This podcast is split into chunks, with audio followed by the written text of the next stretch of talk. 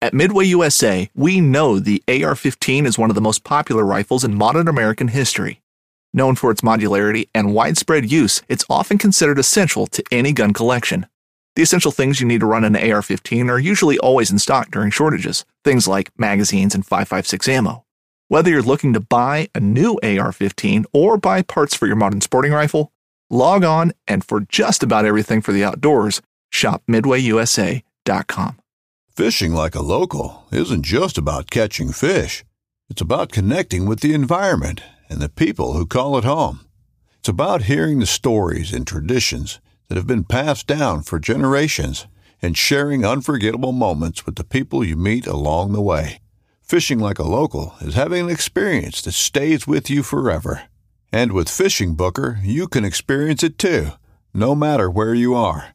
Discover your next adventure on Fishing Booker.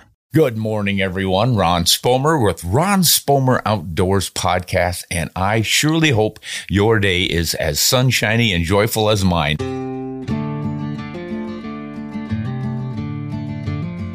This is a beautiful day, and I'm happy to be here with you to report on what I got wrong in my previous podcasts and answer some questions. But before we get to the uh, questions and answers, I would just like to draw your attention to Sporting Classics magazine, the latest issue. Don't you love that cover? Now, if you're listening on the podcast, you're not seeing the cover, so a brief description. This is sort of a classic snowy white-tailed buck and doe painting, the kind that have been on cards and magazine covers and books for ages and ages. And I just love that stuff. It's nostalgic. It just carries you right out into your, your dreams and past experiences back in the woods. I just love wildlife art like this. And Sporting Classics magazine covers a lot of it, but it also has some good reporting in it, like something from this guy about, um, not by faith alone, about rifle cartridges of all things. Some guy named Ron Spomer wrote that. If you guys get a chance, I'm the rifles editor at Sporting Classics magazine. It is a really nice publication. You might want to check it out. Now I've got a sheet here with some corrections, I think, on it. And uh, first of all, they would like me to talk about my YouTube award. Many people ask about this and say, "Isn't that a hole in there? What the heck happened?" and I've explained it before, but if you haven't heard it, yes, that is a hole. It is intentional. YouTube gives out a plaque, sort of an award, when you get as a, a YouTuber, you get 100,000 subscribers. Yay! And they give you a reward, and boy, and that was really nice. Well, we approached 200,000, and I hey, where's my award? no recognition from YouTube. They don't care anymore. But by golly, we surely did. And we wanted to recognize all of our 200,000 subscribers. So I thought, why don't we put a 20 caliber hole in there to represent 200,000 subscribers? So I took a 204 Ruger and we shot a hole in it to celebrate. So that's why. Now, the next one is going to be the 300,000 subscribers, which requires a 30 caliber hole. And as we approach that, I think I'm going to do a survey and you guys can tell me what you would like me to shoot that with. 308 Winchester, 30 6, 30 30, uh, 3378 Weatherby, please don't make it that one. but yeah, we're going to have to put a 30 caliber hole in there to celebrate that one. Now, this award is for the Ron Spomer Outdoors channel on YouTube, not the podcast channel. So if you're listening on the podcast, don't get excited. We're not approaching 300,000 on the podcast. It's more like what, 30,000. But by golly, we're glad to have everyone here too. All right. This is a question from Dwayne, or maybe it's a correction. He said, um, I'm a bit simplistic about coyote hunting, pressure, and plants. This must be in reference to a piece I did on coyote populations rising and falling and whether or not we can effectively control predator numbers or something. Dwayne says, um, reduce a predator population and they don't have more offspring, which I said they did. They have more surviving offspring. That's true. They do. And for some predators, the increase of available resources, there's a shorter time between breeding. Um, I take a little exception with that. I've had a little back and forth with Dwayne about this and we came to an agreement. Uh, we were pretty much all on the same page, but all of the research I have done on, on coyotes specifically, but most predators in general, is that they will increase litter size um, in response to a reduced population of that particular predator.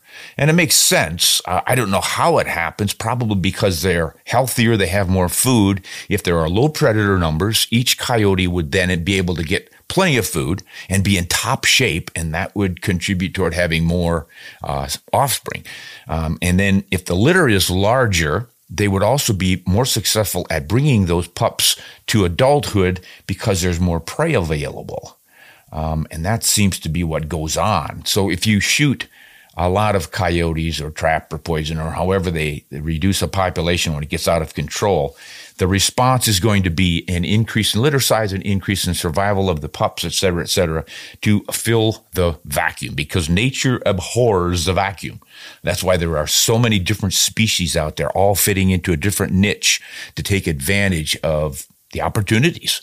So Good one, Dwayne. Thanks for bringing that up and continue to do research. You know, I sometimes act as if I know all of this stuff. I report on what I do know or think I know based on my experience and research, but that doesn't mean I always get it right. So keep uh, weighing in on that. Now, one thing I do have right here, unless someone else has good information, is that there is not a shorter time between breeding. At least it's not going to happen more than once a year consider this a coyotes generally will mate in January or February. Gestation period is about 60 days, two months. Um, then they're in the den. The female is with those pups for at least two weeks in the den. Then she comes out and starts bringing food in. Meanwhile, the, the male has been bringing food, but those pups probably aren't coming out until they're at least a month old, probably two. And then she has to have them tag along as she hunts to teach them how. This is all going to take a good three, four, five months. So it's not really possible, seems to me, that that female could have a second litter in the same year. They can't ramp up the breeding cycle. So it's probably all done the way most um, breeding cycles in nature are, which is the sun, uh, the diurnal and nocturnal uh, differences. The more daylight you have, increasing daylight stimulates the reproduction. You have your your uh, pups are born, and then as the nights grow longer, you go into the winter period, and then it signals, and the spring comes on again. It's breeding time, and the cycles go. And that's the way deer and elk and everything works. So, good one though, Dwayne. You make us think, you make us research, and that's what it's all about. Now, this is Slover, and he says, neck meat is wonderful. I remove what I can with a knife, then I grind it for burger. Then I cut the neck into sections that will fit into my largest pot. Slow simmer that for several hours for a wonderful soup base, a broth, and pick the meat off for a barbecued sandwich, and then save the broth. It's delicious stuff. Boy, that sounds good, but I would throw one little warning in here to Slover and anyone else who wants to use neck meat or the backbone or anything beware the potential for chronic wasting disease prions in the spinal column. Those weird little things called prions that carry this in this infection or whatever you want to call CWA. That's a chronic brain wasting disease like mad cow disease. It's in whitetail and mule deer. I think it's been found in moose and elk, but not nearly as much. Mostly a whitetail thing and mule deer. But those prions seem to be pretty much locked into the brain, the spinal cord, and then a couple of little glands up under the neck here. So you want to be careful if you're cutting into that stuff yeah, that you might get CWD. Now, I have never seen a case, a confirmed case of a human contracting CWD from a deer the way some folks have from uh, cows with that mad cow disease. So you know, the, the jury is out on that. But if you don't want to take any chances, that neck meat might be wonderful and the soup stock might be wonderful, but CWD might not be so wonderful. so just a little word of caution there. Now, this is about bullet ballistics and the Coriolis effect. Some uh, freedom lover. The Earth is spinning at roughly over a thousand miles per hour at the equator, my friend. So just over not 24,000. Yeah, I, I knew that right after I said it. I was thinking, okay, the Earth is 24,000 miles around the equator, roughly. And since one day is 24 hours long, you do the math and you've got a 1,000 mile an hour rotation of the Earth. And this guy is straightening me out on that one. This is what I, what they politely call a brain burp. There's another word for it. You guys will catch it, but I had one.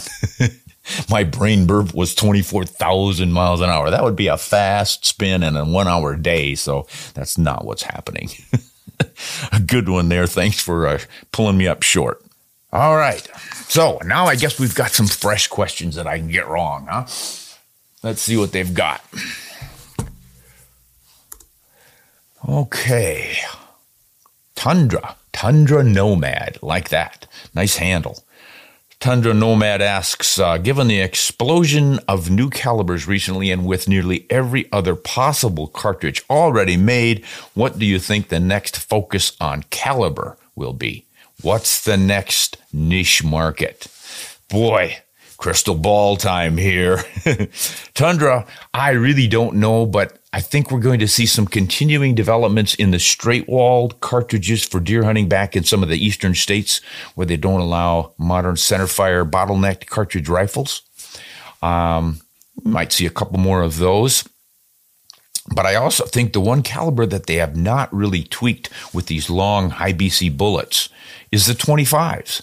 The good old 25 6, the 257 Roberts, the 257 Weatherby Magnum. Those have been some really popular deer hunting rounds over the years. They're sort of fallen out of favor, and I think the 6.5s have stolen a lot of their thunder. But I think we could get some of that thunder back if we they just develop some longer high BC bullets for the 25s.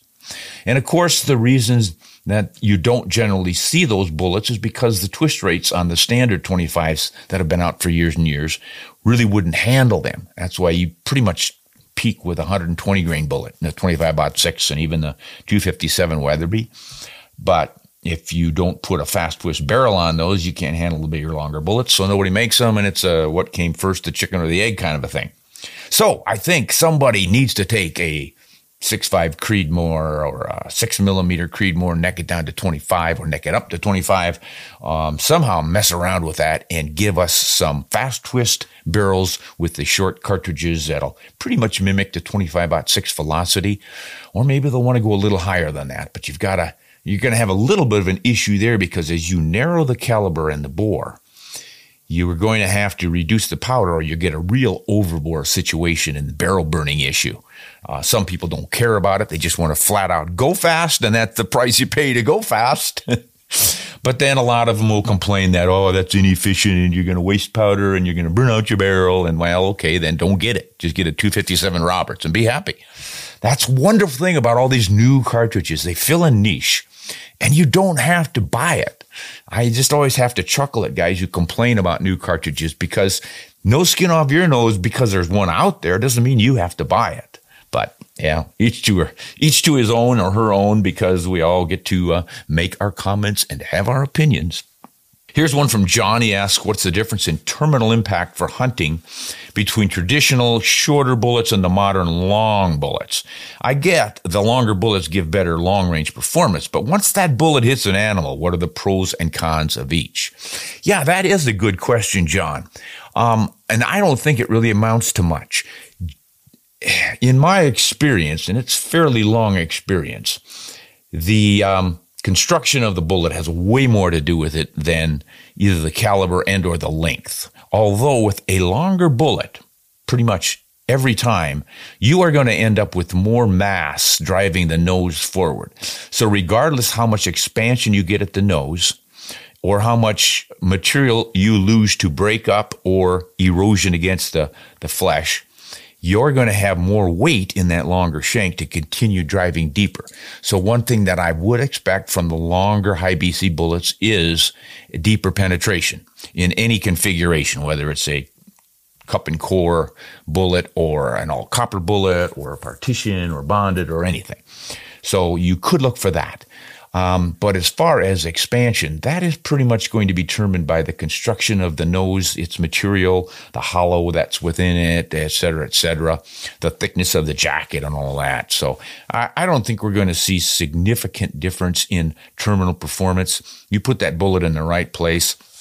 And as experienced hunters have noticed, and I have certainly harped on many times, is that it's way more about the bullet in the right place than it is about anticipated performance of that bullet based on its shape and all the rest. Although we do know that building a more tightly controlled, tougher bullet will increase penetration at the expense of expansion. and this is why there are so many different bullets out there and why we constantly argue about them because no one's come up with the perfect one for all occasions yet. There's always a balance of some kind. So keep doing your research, keep arguing and discussing this stuff, trying to make sense of it all, and then select what you think is going to work for you. Hey guys, you may have heard about Patreon. I have mentioned it several times. It's a platform that allows you to become a subscribing member of Ron Spomer Outdoors and contribute, sort of like passing the plate in church. So if you would like to donate and become a patron of Ron Spomer Outdoors and everything we do here, we would love to have you. Just check us out. Go to Patreon and Ron Spomer Outdoors and you're going to find out all about it. And we'd love to have you as a supporting member. And we thank all of our current patrons. Your support really helps helps us make these videos. All right, good one. This is Donald, and he asks, uh, I have never heard of anyone experimenting with titanium barrels. Is anyone doing that yet? I will say this. Is anyone doing that yet? because I don't know. I haven't heard about it. Um, I suspect that titanium barrel does not work all that well with a bullet and the friction, the bullet going down the bore, but I don't know. You know, different metals have different properties, and some of them do not lend themselves to withstanding friction of a bullet. And that might be the, the situation with the titanium barrel. Uh, it might also just be the cost. Like steel barrels are working well enough. Who wants to pay for a titanium one? What's it going to do for you? I don't know. Good question, though, Donald. We'll throw this one out to the audience. Anybody know anything about a titanium barrel? Any research that's been done? We are hungry for information. All right, this is Mark, and he asked, Ron, why do you think there's such a fascination with getting custom rifle, but that fascination doesn't seem to translate into shotguns? I come from a background in target shotgun shooting, and the benefits of a well fitted stock are pretty impressive. The custom fit shotgun actually shoots where you are looking, and equally important, you can direct where and how the recoil impacts your body with good stock lines, I suspect is what he's saying here. So, why? Mark asks, why so much custom barrel emphasis and not shotgun? And I would say this with rifles, we're nitpicking about accuracy. We've got one projectile, and the many things you can do to tweak a rifle can really impact the the accuracy. Whereas with a shotgun, as long as you're delivering a a pattern that's reasonably equally dense, not having a clump of pellets here and a clump there with a big hole in the middle or something. Once you've got that accomplished, there's really not a lot else you can do to customize or tweak a shotgun other than, of course, as Mark said, you've got to have that stock fitting you because that's the way shotguns work. You or your eye is essentially the the sight. It's just like throwing a ball to hit something. Ball throwers of any stripe do not have sights on the ball or a stick sticking out from their nose to look over. They just see it, and hand eye coordination does the rest of it. That's what happens with a shotgun. You see the target, you concentrate on the target, the gun fits so that it is looking where your eye is looking. That's the whole program. Your eyes triangulate the subject and focus on it. When you put the gun up with the proper fit of that gun, it is now pointing where you're looking. Then you've got the shot pattern to take a little fudge factor out of it, and you've got your hit. So once you've uh, tweaked your you know, you can tweak the barrels a little bit, especially the chokes to open and decrease the pattern size and density and all the rest of it and the shot shells and everything. But it's not like with a rifle where you're worrying about oscillations of the barrel and spin rates for your bullets for precision shooting and, and the length of the throat. And oh man, there's so many things you can do to tweak a rifle and customize it to really, really be accurate. Now, an interesting thing along this line is that 20, 30 years ago, you had to spend some money to get a custom rifle. Uh, to really be accurate. It was not all that likely you were going to buy an off the shelf rifle that was superior in accuracy. You had to tweak it. And uh, a lot of gunsmiths uh, made a good living blueprinting actions. They would just tune them up and make everything precise get everything in line and concentric with the bore, and then you'd have a really, really accurate rifle. So custom rifles became a thing. Then, of course, is the custom as far as looks. It's sort of like customizing your car or your hot rod. You know, when I was a kid, we used to love the hot rod stuff. I hopping it up and putting loud mufflers on it and dual exhausts and four on the floor and funky little pedals instead of a normal brake and gas pedal. We had little naked feet and toes and all kinds of crazy stuff. Customizing your personal stuff. That goes on a lot with rifles too, but it also does with shotguns. But what I mostly see with shotguns is just beautiful wood and engraving, some gold inlaid bird scenes or something, man, you can get a really sweet custom shotgun. But it's mostly aesthetics, and there's nothing wrong with aesthetics. I always say the nice thing about a beautiful, beautifully stocked and embellished shotgun or rifle is that even if you're not seeing any game, you can just enjoy looking at your rifle. All right, thanks for bringing that one up, Mark. Duck and Cover. Duck and Cover asks about the 6.8 Western. Why didn't Browning Winchester just start building the 270 Winchester in a 1 and 9 or 1 and 8 twist?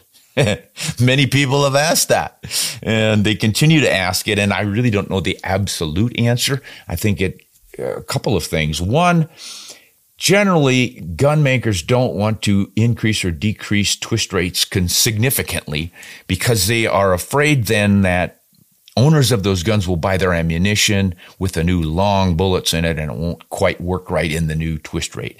I, you know, I don't see a problem with this with shorter bullets. A lot of people say, Hey, with that fast twist rifling, is my short bullet not going to be accurate?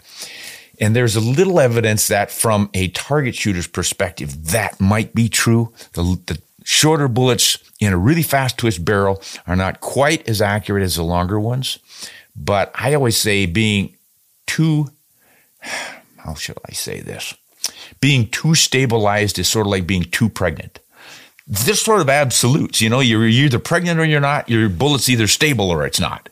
And spinning it faster, I don't think is going to make it unstable.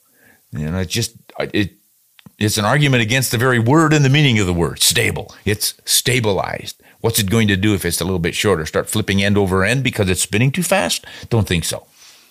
Uh, so I wouldn't worry too much about that.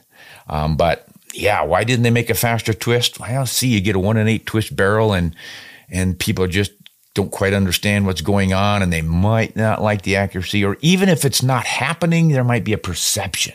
Somebody might see that and go, "What does this mean? Do I do I have to buy that kind of ammunition or this kind of? I don't know." So that might be what's going on, but I think there's a bigger issue that really determines this. Because over the years, I have seen that some rifle makers will put a faster twist on a standard because there really isn't an absolute standard in twist rate. You don't have to have a 1 in 10 twist on a 270 Winchester. Some rifle maker could put a 1 in 9 in, and I think some have. And some might put a little bit slower one in. So I don't think that's an absolute, but this is rifle sales. And I get this argument a lot or a complaint people say, why do they keep coming out with all these new cartridges that they just don't do a heck of a lot more than the old ones? And the reason is they need to gin up sales. They're not trying to take advantage of you and steal your money. They're merely giving you another option, an opportunity. And a lot of folks like that. It's like, gosh, I wish my 270 would shoot a longer bullet. Well, hey, guess what? Here's a 6.8 Western, and it does. Yeah, but it doesn't really do anything that the old 270 doesn't. Yes, it does. It shoots longer, heavier bullets. And if that's what you want to do, you can buy it. now, if you make this argument that, well, uh, they're just trying to make more money, but of course, they're trying to make more money. That's why anyone who starts a business starts the business. You can't stay in business if you don't make a profit. And I always say, are you guys really wanting our gun and ammo manufacturers to go out of business? That's not going to work very well. So I am all for new developments. They might be minor. There may be no huge improvements in the new cartridges, but if someone likes it, they want to work with it, great. They've got that option. And us old duffers can stick with the old 270 and our 130 and 140 and 150 grain bullets and be happy. I know I am. I never complain when I'm hunting with a 270 Winchester shooting no heavier than 150 grain bullet because I know it can do the job. So more options, guys. I would say grab them and be glad of it. All right. This is WC Sessa. I like the information you provided on the 284 Winchester, and you seem to like that cartridge very much. So it begs the question Have you ever used a 22 284? And what did you hunt, if anything? And what do you think of it? Well, I have never used one. I've shot a 25 284 and the 6.5 284, like both of those. But the 22 284, whoo, guys, the 284 Winchester is a short, fat cartridge, kind of the the original short, fat, really. Way back in 1964, Winchester came out with it, and it should have been a really popular short action cartridge. Except back in those days, Winchester didn't even have a short action rifle. The Model 70 was a standard length, long action 30 6. So why did they have this short, fat cartridge? Well, they built it specifically to fit their new rifles, two of them, a uh, lever action and an autoloader. And that, of course, limited popularity of the 284 because it really shines in a bolt action where you can tweak for precision shooting. The uh, the autoloader and the lever action that they had, the 88 and the 100, those were great little handy rifles, but they didn't have really good triggers. Pretty long trigger pulls, a little bit mushy and creepy. And I don't know exactly why, but they weren't great for accuracy in any capacity. So while they were good, reasonable distance rifles, they really couldn't take advantage of the potential of that 284. And that, of course, is a seven millimeter. So you're shooting your 0.284 inch diameter bullets. And there's enough powder in that little thing because it has a fat case. It's a half inch in diameter at the head.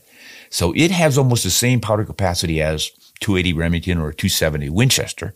So you can drive your 140, 150 grain bullets 28, 2900 feet per second and just get real similar performance in a short action. So the 284 really didn't take off until two things. First of all, I think Mel Forbes of ultralight arms rifle fame back in late 80s, like 88 or so, he built his super lightweight five pound, really four and three quarter pound synthetic stock rifle, short action, Model 20 in 284 Winchester. And that's what I started shooting with and went, oh my gosh, I was in love. This was incredible performance in a super lightweight rifle. The idea was this is the ultimate mountain rifle. You don't have to have wheels to drag it up to 10,000 feet. You can carry it. and it was wonderfully accurate. I always say I don't think I've ever missed an animal with that particular rifle. And anything that I hit pretty much ended up on the table. So I really do like that 284. Um, when it became the 6.5 284, of course, Wildcatters were necking it down, and they came up with what what's essentially the 6.5 PRC today, pretty close in performance to that, and they were using a lot um, long range target shooting stuff. So it became quite popular there, and then it translated into a really popular or successful deer cartridge. And Norma the Swedish Norwegian company, ammunition maker, actually legitimized that rather than Winchester doing it. I think Winchester missed the ball on this one, guys. Instead of making it the 6.5 284 Winchester, Norma grabbed it first, got it registered with SAAMI, and called it the 6.5 284 Norma.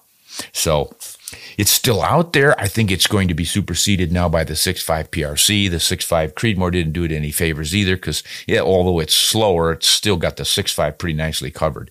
But yeah, both of those are really good. Now, necking it down to 22 seems a little extreme to me, guys. I don't know what you're looking at. Think about a 270 neck down to 22. Wowzer Bowser you've got serious overbore issues. Now, you're certainly going to be driving that bullet really, really fast. And as we always say, if you want to go fast, you pay the price, which is limited barrel life because of throat burnout. But I could see where it would would really work if you wanted a really fast 22. You would easily be pushing a 50 grain bullet probably over 4,000 feet per second, I'm going to guess. Because what are you looking at? Maybe 57, 58 grains of powder in that? pretty voluminous case for a 22. But my goodness, that bore is so tiny. You're going to be shoving all that. There's a lot of heat going down that little bore. So yeah, you're going to burn your throat out pretty quickly. But eh, what would it do for hunting? I'm sure it would be a wonderful long range precision shooter for, for hunting. And with some of the new modern longer bullets, the high BC bullets in 22 these days. Oh my goodness. You've got 60, 70, 80, even 90 grain 22 caliber bullets now. Uh, so you could have a lot of fun with something like that. But uh, of course, you're going to be hand loading your own ammunition and making your own brass by necking things down and all that. If you could get this fly out of here, I'd love it. I think I got him. There he is. Championship fly catcher. Didn't need a magnum for that one. Now, I want to ask uh, W.C. Sessa, who asked this question What do you think of the 22 284 Winchester? I'm kind of guessing you might have one or at least you're interested in one and you've done some research on it. So anyone else out there who has experience with the 22 284, we would like to hear about it. What sort of velocity do you get? What sort of accuracy do you get? And what sort of barrel life do you get? Be fun to find that stuff out. Now, this is uh, from Chad Williams, who asks something about a Remington 700. Yeah, they still make that. In fact, they're making it better than ever these days. So we're going to be hearing more and more about the 700 Remingtons. But he has one in uh, 270. He said he just got it. Now, does that mean he's got one of the new models that they're cranking out? Or did he find one that was built way back when sitting on a shelf at a dealer somewhere? This I don't know. But he asks, did I make a good choice? And this again hinges on what was made. I'm suspecting if you got one that was just made by the new Remington, um, you could probably have a pretty nicely made rifle because they have essentially increased all of their quality control. They've tightened up their tolerances in the chambers and the barrels, and they are really striving for getting it right the first time, perfection. Uh, they they know that their re- reputation suffered in the later years because they were kind of cranking out sloppy work as they were trying to sell the company, and they went bankrupt, of course. So I think they are really going to be paying attention to good quality control. So if you got a brand new one just made, I think it's going to be quite good. Now, the older ones, you know, Remington had a reputation back in the 70s and 80s, especially the 80s, for kind of being the top drawer, off the shelf, reasonably priced rifle for accuracy and reliable performance in a push feed action. So if you pick one of those up, you could really be doing well. But in later years, as the machinery started wearing out a little bit, uh, I don't think they were paying that much attention to the tolerances and whatnot. All things got a little sloppy. So some people were complaining that they got a lemon, you know. So you just never know. I think you're, I mean, you've bought it, so you might as well get out there, start shooting it, and see what you have. And the way you do this, of course, is to get a good, reliable scope mounted on it. Uh, make sure everything's snug and tight and then start shooting for groups cautiously, carefully, slowly work your way up if you're doing any hand loading. If you don't hand load, you've got to try different ammunition. Some rifles will like 130 grain bullets, some are 150, some in between. You just never know. And the type of bullet that might like a copper bullet, it might like a, a, a uh, gilding metal jacketed soft lead core cup and core bullet you really need to try several of them if you can and to see what that particular rifle likes. And then, of course, you can always play around with the uh, bedding system and the stock, um, vibrations in the barrel. Uh, you can get aftermarket little rings of rubber. I think LimbSaver still sells those harmonic dampeners to uh, put on the barrel to just tweak it so that you're getting perfect oscillations when the bullet leaves the barrel for consistency. That could help with your accuracy. Lots of little tricks you can play with. If you, anyone out there who buys any new rifle and you think it's not very accurate, don't give up hope without making some of these adjustments and tweaking things. Uh, a lot of times guys will clean a barrel after the first 20, 40 rounds through it and it's not all that accurate. They really give it a thorough cleaning and then they start shooting again. And within six to 10 rounds, it suddenly starts shooting. Most shooters will report that a rifle doesn't reach its full potential in accuracy until they've gone maybe 50 to 100 rounds. So try all of that stuff. Try the bedding techniques, float the barrel, full length, bed the, the stock to the barrel. Try those dampeners, harmonics on, on the barrel and just different tweaks like that until you really know that you don't have a, a good rifle. It just might have a bad barrel or the locking lugs on the bolt face may be out of whack with the barrel. So things aren't concentric. And at that point, you have to decide whether to go to a gunsmith and pay the money to get that fixed, blueprint that action or just sell it and start over. And you might be able to rebarrel, but if it's the, the lugs on the locking of the bolt, rebarreling is probably not going to help you. You're probably going to have to get the blueprinting at the same time you get the barrel put on. Lots of options out there, but I don't know, Chad. Asking me if your particular 270 Remington 700 is going to is a good choice is really going to depend on what you find out that rifle can do. But the action itself is well respected. It's been around a long, long time since 1962, and it's beloved by many. And gunsmiths just love to use it for custom rifles. So you've got a good basic platform to work with here. And I wish you the best of luck in getting it to shoot as you would like. And our next question is saved for next week. I don't see another one in here. So, all you good folks out there, I really thank you for listening in. And if you're watching on YouTube, thanks for that as well. This is Ron Spomer. Keep sending in those corrections and questions, and we'll see you the next time on Ron Spomer Outdoors Podcasts. Thanks for listening. Hunt honest and shoot straight.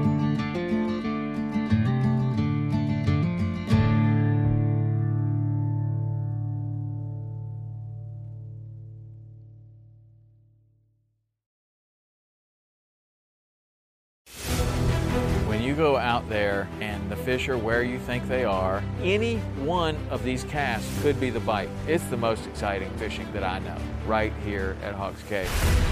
Oh, that's awesome! Experience the best saltwater fishing the world has to offer. Don't miss Thursdays with Saltwater Experience, brought to you by Golden Boat Lifts, every Thursday night from 7 to 10 p.m. Eastern on Waypoint TV, the destination for outdoor entertainment. I'm Will Cooper, host of HuntStand's Make Your Mark podcast. For even more content, be sure to watch the original films from HuntStand Presents on the Waypoint TV channel every Tuesday at 10 p.m. Eastern. Visit waypointtv.com to learn more.